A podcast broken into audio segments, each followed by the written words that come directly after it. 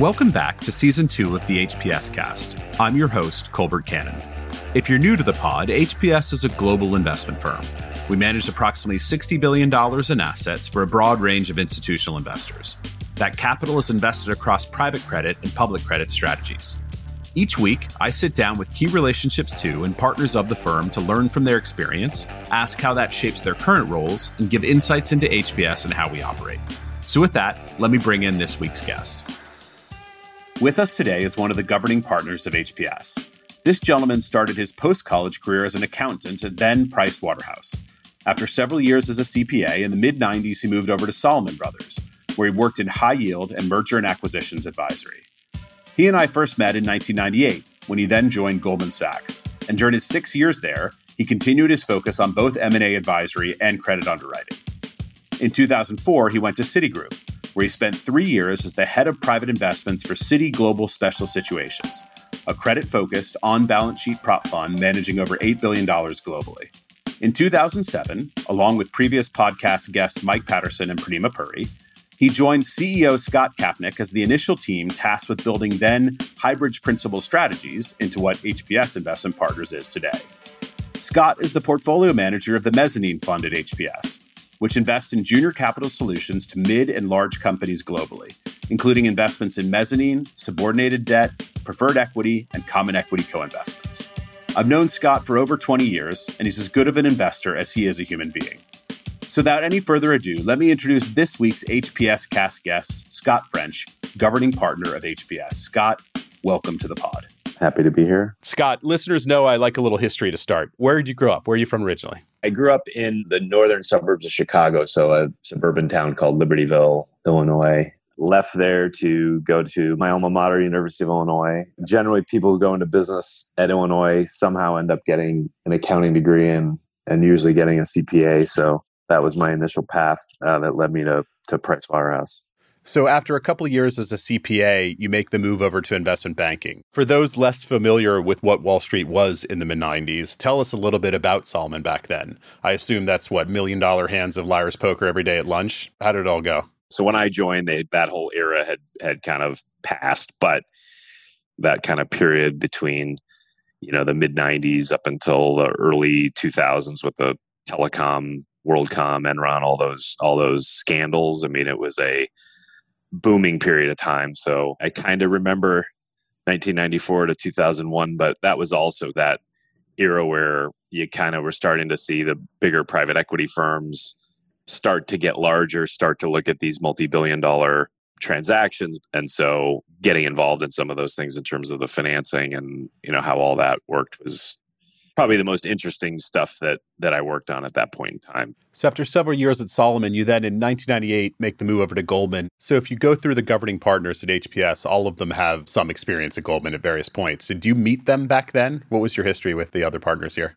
I would say a lot of time spent with Scott Kapnick. He was running the investment bank, but he was based in in the UK at that time. So Scott and other senior members of the investment banking division, and then other senior members of fixed income and equities. And every one of those guys kind of had a deputy. So I did that role for a year, which if the other years were a blur, that year was the biggest blur. But I spent a you know a significant amount of time with Scott in that role. So after those six years at Goldman, you then get an opportunity to go to Citigroup to run a private portfolio, making investments in mezz and private equity. How did that all come about, Scot? One of the gentlemen who I count in life as one of my mentors along the way, a gentleman by the name of Jim Zelter. When I was at Salomon, that then merged into Salomon Smith Barney, that then merged into to Citigroup.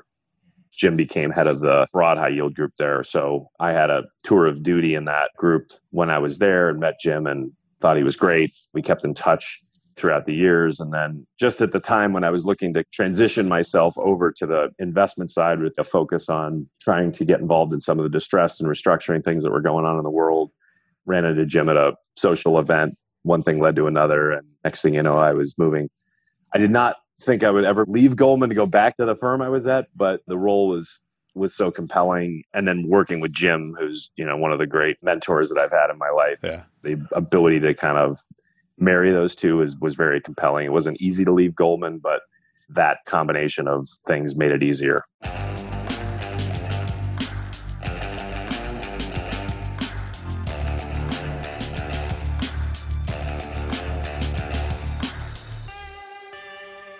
So after three years there, Kapnick calls you and brings you back to help build what would become HPS. What was Kapnick's, our CEO's, original pitch to you at the time? As, as I mentioned, I had been with for you know 12 to 18 months in the kind of trenches with with Scott. And for those that know Scott, he's actually quite good at keeping close contact with a significant number of people. It's actually a real skill. It, it's a real gift. And it, not only is he good at it, he actually loves to do it, which is why yeah. I think he's good at it. And it's not, you know, an hour long conversation once a year. It's a 10 minute catch up. How are things doing? Or let's grab a quick coffee on my way home once every few months. And he's very good at that. And so Jim Zelter, who, who had built out the group at Citi and really was the reason I left Goldman to join Citi, he had decided in 06 to join Apollo to basically run their credit business. And, you know, that was a pretty meaningful event in my life because, you know, I enjoyed working with Jim. I felt like he had great vision on what he was doing. And I think he thought the opportunity at Apollo was going to be better for him long term. So that kind of threw a little bit of a curveball my way. And I had to kind of think about okay, now what do we do? So, right in the midst of all that, Scott, with one of his every three month chats and catch ups, calls me. And I basically said, you know, not exactly sure what I want to do, but I'm not certain that remaining status quo is going to be the best option. That's when he started sharing with me what he was thinking about. He was talking at that point to JP Morgan and to Jes and Mary and others about joining the Highbridge platform that they had acquired to help them build out their private investing, private credit, private equity part of the business. And, you know, as the saying goes, one thing led to another. And if you would have asked me, I would have probably said the logical step would be to follow where, where Jim was going. But before I could really engage on that. Scott in only the way he can. Uh, he is persuasive. Yeah, and, and look, he had thought a lot about it, and it sounded really compelling to join a, at that point J.P. Morgan Asset Management with a separate brand, no real focus from a asset management point of view on the private, non-traded, non-investment grade market. And if you just think about what JP Morgan's presence is in that world, generally to be able to marry that with an asset management strategy was pretty compelling. The benefit of being able to grow something, but with this massive incumbency advantage behind you. So tell me, what did you think you were joining to do day one? What was the original investment thesis in 2007, right? So 2007, I think we had the benefit of time because Scott had left Goldman. He hadn't really made up his mind what he wanted to do in the next phase, but he knew he wanted to shift his focus a bit to, to more on the investing side of the world. All of us, between me, Mike, Purnima, et cetera, were gainfully employed elsewhere. So we, no one was in a rush. So, so the good news about that is we had plenty of time to actually think about what do we think is interesting to build. We'd all seen various models of non-investment grade credit focused platforms and how do we want to build it out. So I think kind of high level, we wanted to have a global footprint. We wanted to be active across certainly liquid credit, which was by far the biggest part of the market at that point, but also saw an opportunity in private credit that if we built it right, we would be able to kind of take you know share but hopefully take more than our share of that marketplace as that marketplace would continue to develop and evolve. So the initial kind of view was Purnima focused on the biggest market, the liquid non-investment grade credit market at that point, with all of her experience and know-how there me and Mike really focused on more the illiquid side of the opportunity set. Mike at the time was at Silver Point in Europe, you know, kind of a perfect scenario there because we did want to have that global footprint. And it's not easy finding senior folks that have all the right fit in London and in Europe. So that was perfect, but also was trained over here in the US and ultimately could help build a team over there and then transition back if he chose to back to New York. And then I was had always focused really on the private investing side. And at the time, this was just before and right around the financial crisis, you know, the advent of the senior secure, private senior secured direct lending business was still pretty nascent. The mezzanine business was actually growing and fairly active at that point. So I joined really with a focus on the to help build out our team and build out our investing portfolio in the mezzanine side what does mezzanine mean? And maybe if you could give a little sense of the evolution. What was that business, you know, 08, 09 as the business was growing to what has that evolved to today, I think would be interesting. When we joined, and this was right before the financial crisis, the general focus of mezzanine were smaller companies that really weren't part of the larger kind of syndicated market most of these companies were 25 to 50 million of EBITDA. They would typically get a senior layer from a group of banks who would, in many cases, just hold the paper on the senior loan side. And then if the buyer of that business was paying 10 times for the asset, they could get four turns of leverage from a bank. They might put one more turn in the cap structure of quote unquote mezzanine. So the typical mezzanine fund that existed at that point was doing, I'd say 25 to 75 was sort of the average tranche size. And you had a bunch of folks that covered smaller mid cap sponsors that managed 500 to a billion, billion five of capital. The sweet spot of their acquisition program was in that size zip code. Then on the other end, 95% of the market participants were focused on that segment of the market. Then you had Goldman on the complete other extreme, who had set up, I think their first Mez fund, you might be remember more than I was in the, I think early 90s. I think that's right. Yeah. And then they just continued to grow it and found that, again, this is pre crisis, but they had found that there were a number of situations, whether it was timing, complexity, the borrower didn't have three year audited financials, or the borrower didn't want, from a confidentiality point of view, they didn't want to issue in the high yield market and publish all that information. Goldman had found a market where increasingly bigger issuers who historically could have just issued in the high yield market were choosing to place their paper privately with the Goldman Mez Fund. So over time, as they identified more of those situations and identified them in larger quantum, by the time 2007 rolled around, I think they were managing $11 billion Mez funds. If there were 50 Mez funds in the marketplace in 2007, 49 of them managed somewhere between 250 to a billion dollars. And then you had Goldman managing 11 billion. And we saw that there were a number of issuers in our opinion.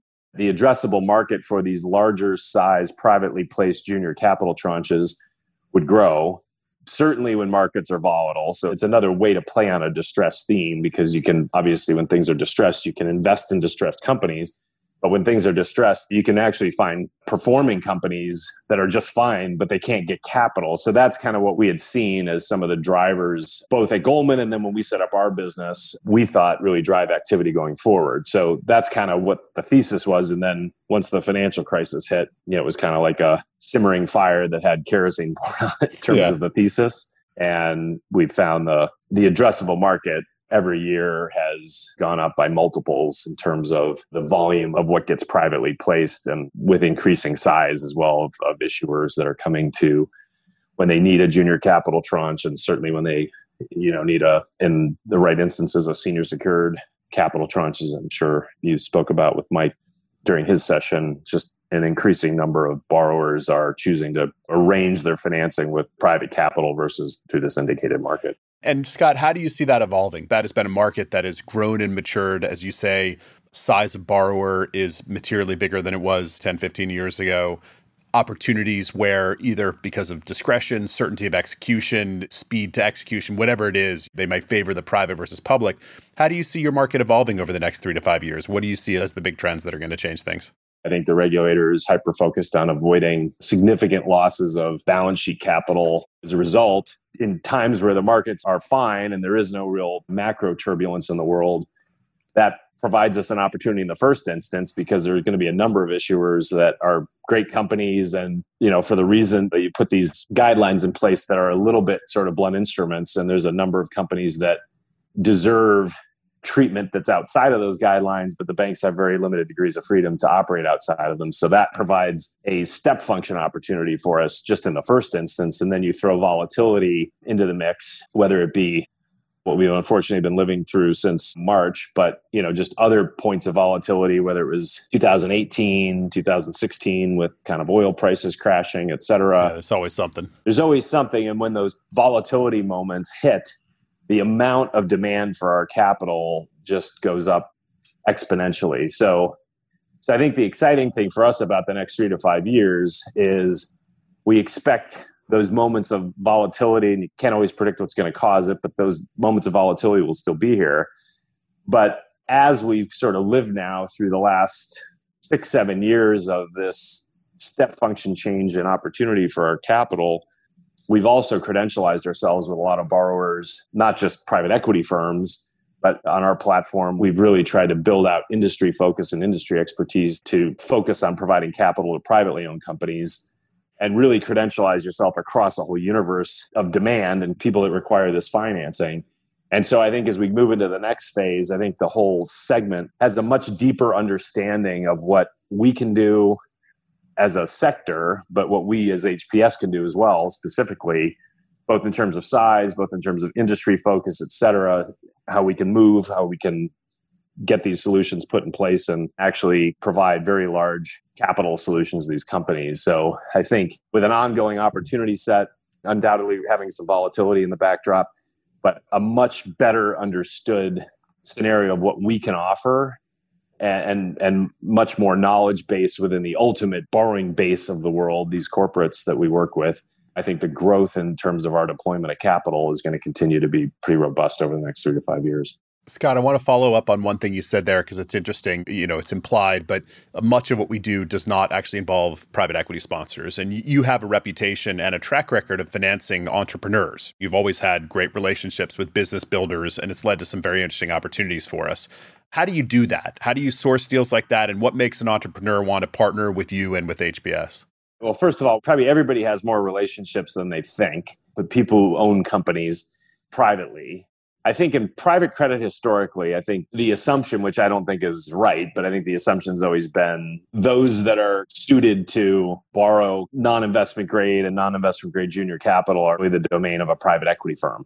The latter is certainly true because that's their whole business model is to find leverageable assets that can help them take a 10 11% unlevered return and turn it into a high teens low 20s that's kind of what they do so they're always going to require that capital. But I think there's also a number of privately owned businesses where they have the type of business model and they have the type of experience with you know non-investment grade both senior and junior financing what's required to operate with that type of a cap structure that type of financing. So i think we all know people who own businesses historically. We don't always necessarily think that this product a mezzanine product or a direct lending product would cater to those companies because they may just borrow from the bank at 3% at a super low attachment point on a senior loan and then put all the rest in equity what we found over time if, if you introduce this product and have the conversation with some of these private business owners you'd be surprised at how sophisticated some of them are how acquisitive some of them are and how their plans to achieve their strategic objectives require both a mix of their own equity but also a fair amount of,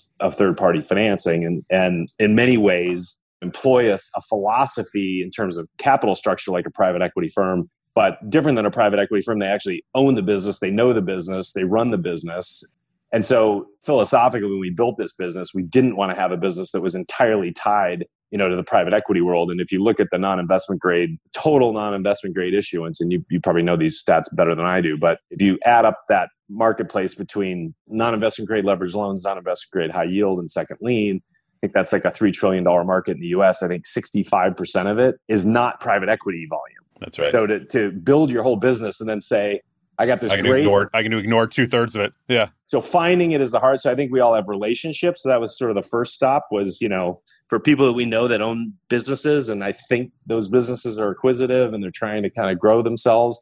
Talk to them, and then that was sort of the first wave when we first started the business. The second wave was the only way you're actually going to find those private companies is to find the sectors that you like from a credit risk point of view and have the right attributes for what we're looking for for downside protection, all the other things, and then go deep in those sectors and hire people that know the software space, know the healthcare space, or create joint ventures with folks that know the healthcare space or their financial service space and get really deep.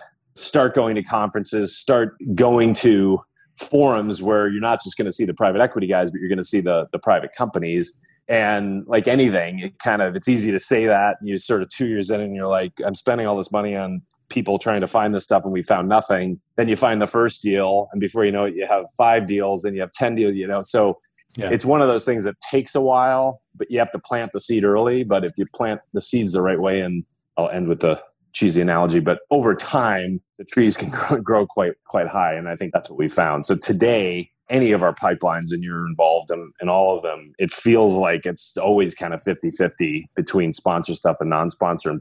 You know, times like we're in right now, probably even higher non sponsor. That's really how we've tried to go about creating a lasting flow of non sponsor opportunities by really having that industry focus and expertise. Makes a ton of sense.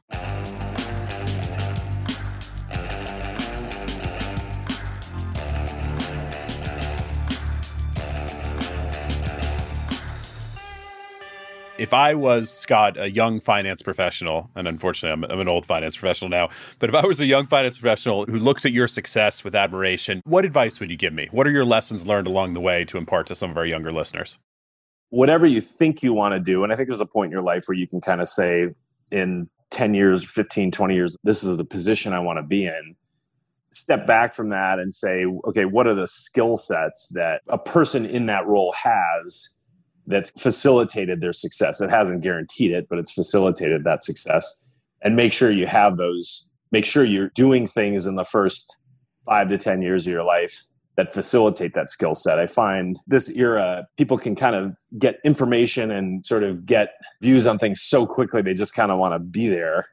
I don't typically talk through my whole career like I've done in this podcast. But I think as I do that, each piece of what I've done in my life has kind of formed a real fundamental building block for what I do now.